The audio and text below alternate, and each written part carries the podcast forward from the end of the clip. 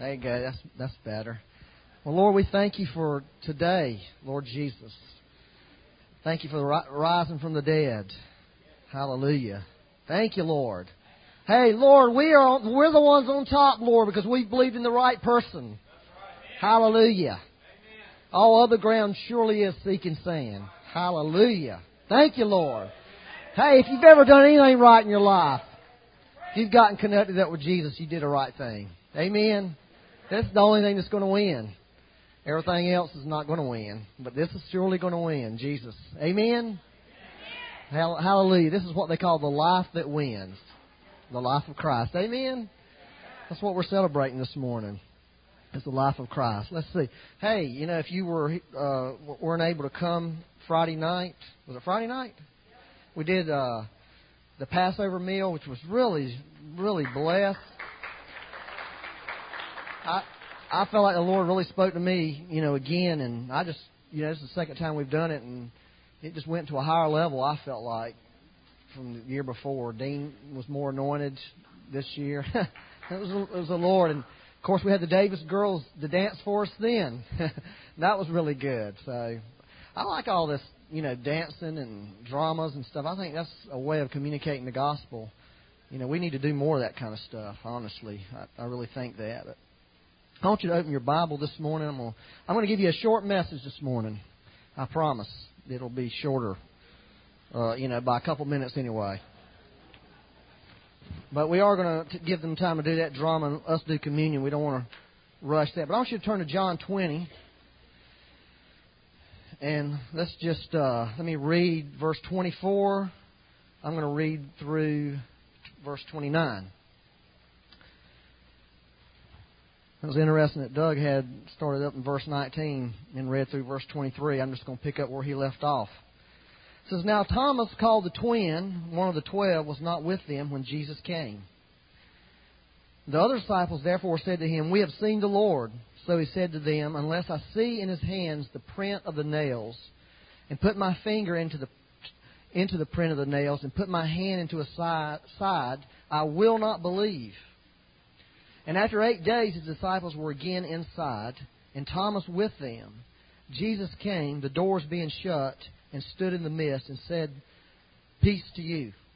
Then he said to Thomas, Reach your finger here and look at my hands, and reach your hand here and put it into my side. Do not be unbelieving, but believing. And Thomas answered and said to him, My Lord and my God. Jesus said to him, Thomas, because you have seen me, you have believed. Blessed are those who have not seen, yet have believed. Amen. Well, uh, you know, about four or five weeks ago, Heidi was gave me a uh, fax on what she wanted to do with the um, the drama. Brain flush there. I forgot what it was this morning. But she faxed this thing and she gave me this quote with it. And here's I want to give you the quote. And I, you know, I, this quote just kept running around. I even forgot where I heard it at, but it's by a man named A.W. Tozer. Y'all know who Tozer is. Isn't he the Lord of the Rings man? The guy who actually wrote the Lord of the Rings? Tolkien. I apologize. I, I'm very sorry. Tolkien. I'm sorry, Brett. I didn't mess you up there. But here was Tozer's Tozer's quote. This is impressive. It, it says, "The aim of Satan is for Christians to celebrate the resurrection instead of experiencing it. You got that? The aim of Satan, Satan's goal was for us to celebrate the resurrection instead of experiencing it. And I really thought about that over the past few weeks. And see, we really do believe in the resurrection. Amen? We better believe in it, but that's a powerful thing to believe in. We, we believe in it, we celebrate it. That's good. We need to celebrate. We need to believe in it. We need to celebrate it. We need to preach about the resurrection. Right. I mean, all those things are right. And those things are, are exactly what we need to be doing as Christians, but but are we living it? Are we living the resurrection? That's that's the real key. Because you can believe in something and celebrate something, but not really live it, and that would be a real a real shame and uh, that's what I want to talk to you this morning about. I want to talk to you about how to practically live the resurrected life. uh, because I'm not interested in just believing something and not living it. I'm not interested in just celebrating something and not living it. Amen. So that's what I want to I want to talk to you about how to practically live the resurrected life. And I got like four, three or four points. I'll decide if I'm going to do the last one or not, but I got X amount of time. So number one, point number one, the uniqueness of Jesus' resurrection. The uniqueness of Jesus' resurrection. This is very foundation. It says here in verse um, verse 26. It says, And after eight days his disciples were again inside, and Thomas with them. Jesus came, the doors being shut. Everybody say the doors being shut. Better, better interpretation is doors being locked. In other words, what the Bible is really trying to be concise about, and what it's really trying to co- convey to us is, in that verse, is that Jesus did not come in through the doors. He came in another way. And you see, if you really begin to study this thing about the resurrection of Christ, this is very important. And a lot of times we take this for granted, but, but Jesus' resurrection was unlike any other person in the Bible being raised from the dead. Because if you think about it, a lot of people were raised from the dead in the Bible. I mean, Jesus is not the only person to ever come back from the dead, right? I mean, think about it. Jesus raised several people. Uh, he raised uh, Jairus' daughter, a 12 year old girl. He raised her from the dead. She, she had, got, had gotten to her house. A few minutes earlier, she had died. That's the famous saying when he said, Little girl, I say to you, arise. Right, Grace? That's, that's how I get Grace up in the morning. Little girl, I say to you, arise. she informed me this morning of three things. Number one, you are not Jesus. number two, I am not Jairus' daughter. And number three, I am not 12 years old. that was her revelation. She's always had that revelation, actually. When she was four years old, I used to call her little girl, and she'd say, I'm not little girl. It's one of my best things, my fondest memories of this little girl who says, I'm not little girl. so he raised, he raised Jairus' daughter from the dead. Then there was another man Jesus raised from the dead. It was a widow's son, a widow at Nain. Nain, Nain, N-A-I-N, how you ever, however you say that. This man had been dead a little bit longer, and they were headed to the graveyard to bury this man. And Jesus stopped them on the way to the funeral, on the funeral, on the way to the graveyard, and brought this young man back alive and gave him back to the mother. It was her only son. Uh, and then, of course, there's a famous one, Lazarus. Lazarus is unique because Lazarus had been dead for four days.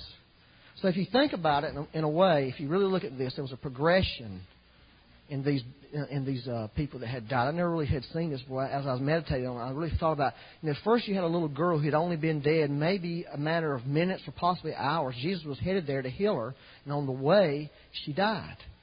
Then you get this guy who had been dead. I don't know, a day or two, possibly, maybe two days at the most, because in that day they didn't embalm like we do today, so they had to get him buried. And Jesus captured him before he ever got to the grave. And then with the, with Lazarus, here's Jesus. He's sitting around. Well, you know, I think I'm going to show everybody how powerful I am. I'm going to show everybody that you know I don't care how long you've been dead. I don't care if you're stinking. I can still bring you back. And that was what happened with Lazarus. So you see this progressive power that he was revealing to his disciples. Well, here's Peter later on. He gets in on the act. There was a lady named Dorcas. She died because her name her name was so bad. Dorcas. Huh? Yeah. But she had died, and she was a wonderful person, evidently. And and Peter had gotten there. This was this is I think it's Acts eight or nine where this happened. And she they were saying, Man, you know, we've lost this woman. They loved her and they were showing evidently she sewed clothes and they were showing Peter all the clothes that she had made for the disciples there and and Peter cleared everybody out of the room and brought her back from the dead. And then Paul, you know, he hears about all this and says, I'm going to get in on it. So I, he preaches this guy into a stupor. I mean, it says he preached long, and the guy was sitting up in a windowsill on the second floor and fell asleep and yeah, fell out about midnight, hit the floor, crashed. He was dead.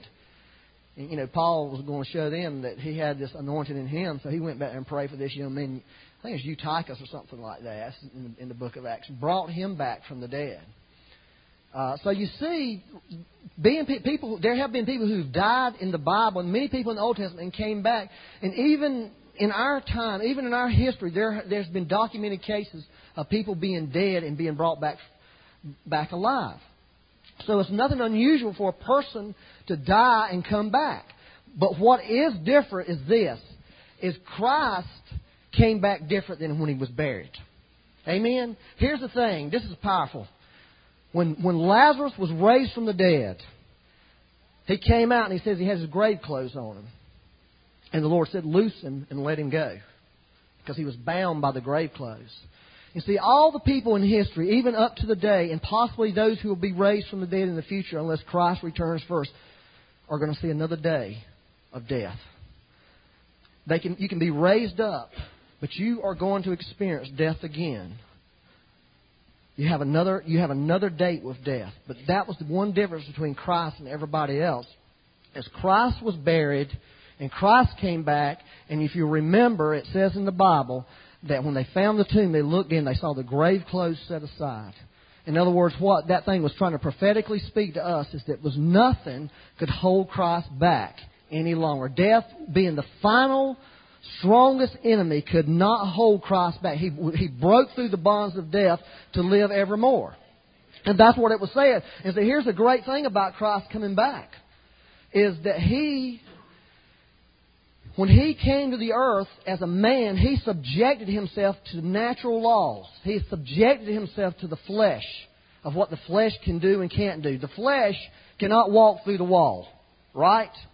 Your flesh cannot pass through that wall. But and, and when Christ was on the earth, he could only be in one place at one time. But when he came, when he came back, it changed. In other words, Christ in his flesh, because Jesus came back, his resurrection, he came back in the flesh. He said that in Luke 24, verse 39. Look at my hands. Look at my feet. A spirit does not have flesh and bones like I have. Now that's a powerful statement. So if anybody who really doesn't believe in the bodily resurrection of Christ, if they just say it was a spiritual thing, they are not, that's another gospel. Because Christ came back in the flesh. That was his resurrection. He's got flesh and bones today.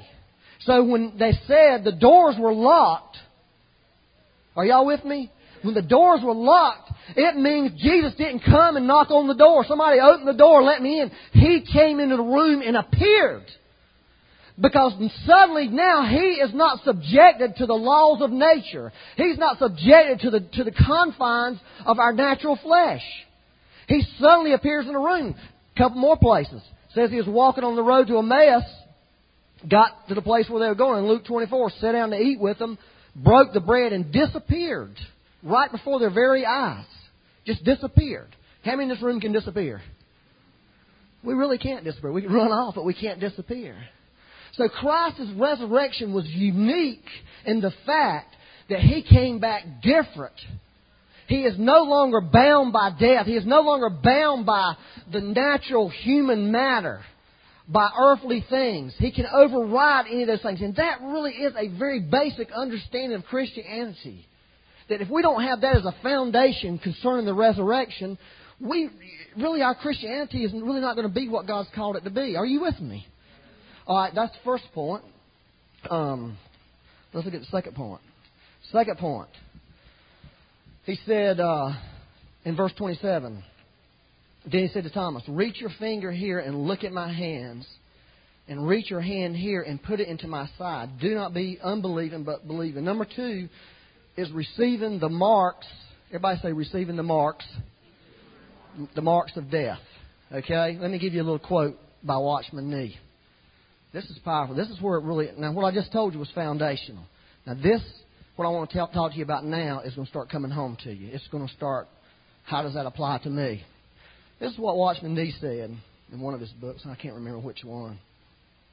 He said, Only what can endure the cross possesses true spiritual value. Whatever enters the grave and remains is a dead thing. Whatever enters the grave and remains is a dead thing. Whatever comes out the other side bearing the marks of death possesses true spiritual value. Have you got that? So, so what Jesus was showing Thomas here, he was showing him his marks of death, the wounds. He was not saying to Thomas, Thomas, look, man, I was fatally wounded and died for you. Really what he was saying was this, no, Thomas, I was fatally wounded, but I'm still alive. Because I went into the grave because of these wounds that killed me, but them wounds didn't keep me. Those I came out the other side of the grave. Now, here's the sad thing I believe about Christianity. I believe we have lots of things in our life, you and I. I believe the church has lots of things that does, does not bear the marks of death. Therefore, it has no real true spiritual value. It has no true life on it. And you see, really, in the truth, in, in the body of Christ, in the real church of, of Jesus Christ, there should be no place for anything else. Everything we should have in the church should bear the marks of death. Are y'all with me on that? In other words, what goes into the grave, if it's just something dead, it's going to stay there. It will never come out. It's going to be left there. But what comes out is of Christ. It is of life. Um, listen to what Paul said. From now on, this is Galatians 6:17. From now on, let no one trouble me, for I bear in my body the marks of the Lord Jesus. I bear in my body the marks of the Lord Jesus. Now, ask yourself a question this morning. Do, do, do you bear in your body the marks of the Lord Jesus? Now, a lot of people would say, What was Paul's marks of the Lord Jesus? And naturally, they're going to say this well, Paul was beaten many times for Christ.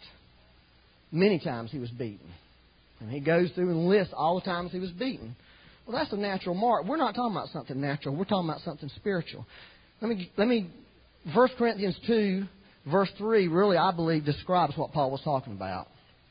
He was saying, I was with you in weakness, in fear, and in much trembling.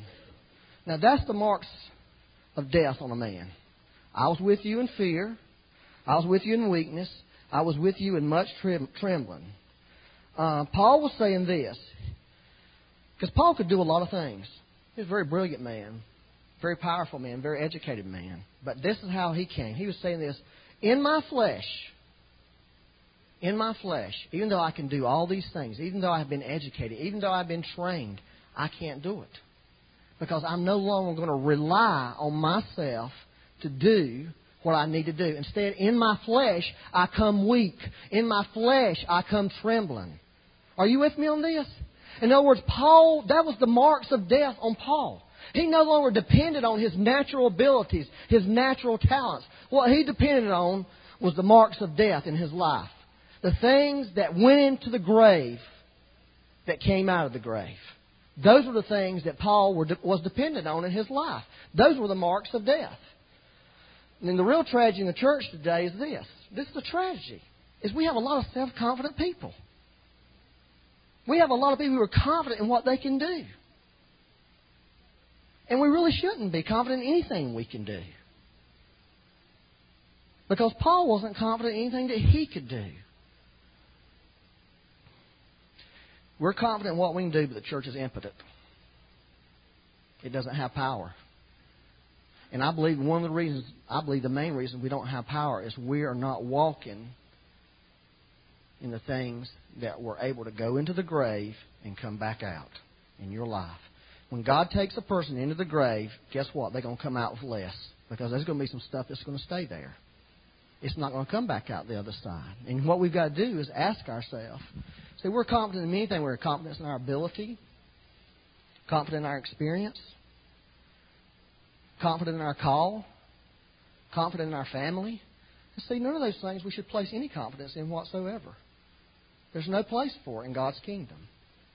Those things, if those things can go into the grave and come back out, then we can place confidence in them. So what you got to ask yourself this morning, what am I placing confidence in in my life?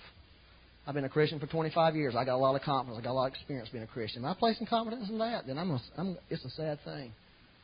Are you with me? Point number three receiving the marks of life. Turn to John 12.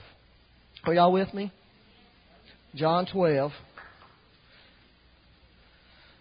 And let me read verse 24 and 25. John 12, 24 and 25. This is powerful right here. This is, this is how I'm going to show you how you, how you can really apply this.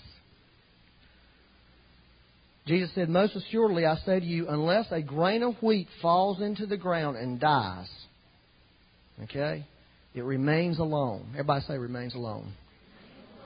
But if it dies, we're talking about the cross here. If it dies, we're talking about you. It produces much grain, much fruit. He who loves his life will lose it. Everybody say will lose it. That that word life there is sushi. Everybody should know this. You know, it's fish you eat, the raw fish, sushi. Right? Actually what it is, that means soul. It means your soul. He who loves his soul life. That's your natural life. That's your mind. That's your emotions. That's your will. Okay? He who loves his life will lose it. And he who hates his life in this world will keep it for eternal life. In other words, he who no longer lives from their soul, he who no longer gets their information from their soul realm, who judges by what they see and hear, that's for people who are going to, who are going to keep it. If anyone serves me, let him follow me, and where I am, there my servant will be also. If anyone serves me, him my Father will honor. Let me t- talk to you about this a minute, about falling into the ground and dying about, you know, on a practical level as a Christian, how we come to a place of death in our life to gain the marks of death that Paul said he had on, in his body, that Jesus showed um, Thomas and said, "Put your finger in these marks." Um, and this is a this is a personal testimony, okay? So, but it's, it, I really believe this is Lord. See, I began to ask the Lord recently, Lord, um, about God's kingdom because in my heart I'm thinking somehow or another we're not connected in with the kingdom of God the way in a right way. There's more to the kingdom of God than what we're experiencing. Lord, I want to be a kingdom man. You know, I want to live in the kingdom of God. I don't want to just be a church man. You know, because there's something greater than this church. There's something greater just than any individual spiritual principle that we may have in our lives. There's something greater than evangelism. There's something greater than prophetic. There's something greater than missions. All those things are something greater, God. What is it? It's, it's the kingdom.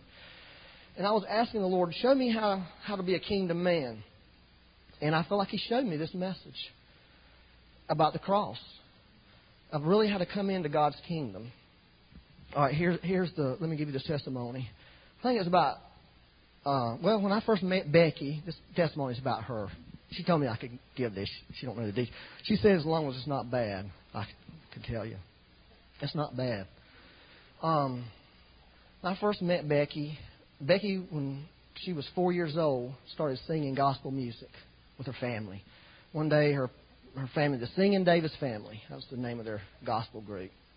And when she was four years old, they were practicing their music, and Becky just started singing along and knew every word to every song they sang because she was just drugged from here to there, you know, going to churches and singing this gospel music. So, she, so they immediately got her to start singing gospel music at four years old. So she grew up singing in a, a gospel. This is old timey gospel. Most of you guys probably wouldn't like it. Some of you may. Uh, you know, all night gospel sings. And, this kind of thing. Grew up in that, and then when I met her, she was still doing that, singing with her mom and dad and her sister. And of course, we got married. I took her, I stole her away from all that, and she felt like the Lord spoke to her and told her to stop all that, give all that up. Okay, just it's over with in your life. So she did. She just put her focus in her life on being a wife and having babies and taking care of babies and um and she did that for 10 years. It's like she like this thing that God had put in her, this talent that God had given her was buried. It was gone. It was there. As far as she was concerned, it was it was over with for the rest of her life. She had, you know, she never tried to go back to it. It was, you know, a settled issue in her heart. And then one day, I was 10 years into this thing, um, I was out cutting grass and I heard God speak to me distinctively. This is what He said to me. I mean, I'm cutting the grass, pushing the lawnmower. I'm not thinking about God. I'm certainly thinking I'm not thinking about worship. I'm certainly not thinking about music. I'm thinking about getting the grass done as fast as I can so I can be done with this miserable chore. And I heard the Lord say this clearly to me. I want to use Becky in music. That's what he said to me. And this is what I and it was almost like God in one sense was asking me and telling me. You know what I'm saying? It's like he was saying, This is what I want to do. Is it good with you? Uh, but not like I could resist God. And I said, Well that's fine, Lord. You just I'm not gonna help her though. Like I could help her. if you want her to do it, you, you know, you can do it. I mean, at the time, I was not in, had any influence in church. I was just a person who went to church, and you know, I couldn't have pulled any strings for or made a place for. I mean, there was nothing I could do really. So that's just what I told him, and basically just sort of forgot about it and went on about my life, went on about cutting my grass and doing what I had to do in my life. And then, probably a few days later, I was driving home from work, and there was a there's a place called Reliable Music. It's no longer there. It was at the time it was the the Mars or whatever of Charlotte. It's music, and they were expounding their guitar sale that they were having. When I heard it, I thought, that I'm going to do that. I'm going to buy her this guitar for her birthday. Her birthday was coming. That's what I'm going to do because I had just found out that day I was getting some money at work, like a bonus for something. I don't remember what it was, but I was going to get like a thousand bucks or something. It was pretty good. So I was excited. I'm going to get this thing for her. I mean, that was God. God had put that in my heart. I wasn't connecting it back to what God had spoke to me. I just felt like that's something I really want to do for her. And so I told her about the money, and she was like, "Yeah, you know, we can pay this bill off, and blah blah blah." And you know, she was all excited about that. And on her day, I didn't tell her anything what I was going to do. Day of her birthday, she got up. She was still talking about paying off the debt. But I said, "Well, we got this special thing we're going to do," and so I took her to reliable music. Took her and my three children, which is seriously a bad deal. You know, you don't you do not want to take three young kids into a music store that's really stuffed and guitar and expensive stuff. You know, I was sort of worried about that. But honestly, it was this is one of the most precious moments I've ever experienced with Becky. I mean, because God's presence and pleasure was all over it. And those kids went in there. I said, "Now y'all got to go in here, and sit down, and behave. Don't be out here doing what you know your normal stuff." Usually, my kids they and you, you know, usually you have to tell them about nine times, take them out the car and threaten them, and just go through this big deal. They sit like church mouse. They had this look on their face, like, "Don't move." I mean, it was just like God was on them. And Becky went in there at the guy and said, "We want to buy a guitar, and this is our budget," and went through every one of them in the room. And it was like she just didn't feel like she could get the one that she wanted. It wasn't there. Finally, the guy said, Well, I got one more I can show you. One of our employees got in trouble with the law. He just bought this and had to sell it back to get bail money to get out of jail. And we'll we'll let you look at that one. And she they brought it in and she hit the thing, played it, and the moment she did it, she knew and I knew that was it. That was the guitar and this this is it right here, the one she broke the string on this morning. This this this guitar right here and it had a case with it. It was a real expensive guitar, Martin guitar. Um, and you know, so we we got we got it. We took it home, and, and shortly thereafter, we came to church one Sunday, and they said, you know, half the worship team is either on vacation or sick. We need somebody to sing. Anybody want to sing? Anybody can can sing? you know, we would like. And she said, "Oh yeah, I'll help you." And it started. That's how her her ministry started in music. And they asked her, you know, why don't you just stay on the worship team from here on out? And she began to sing on the worship team. She didn't play, and she we had a home group we did for years that she did the music in. The home group, just really God training her and teaching her how you know how to play music, how to flow in in playing and singing, and um, Here's the thing. This is what I believe about Becky. All right. I believe Becky's ministry has way exceeded mine. Okay, because this is Becky is. Who said Amen?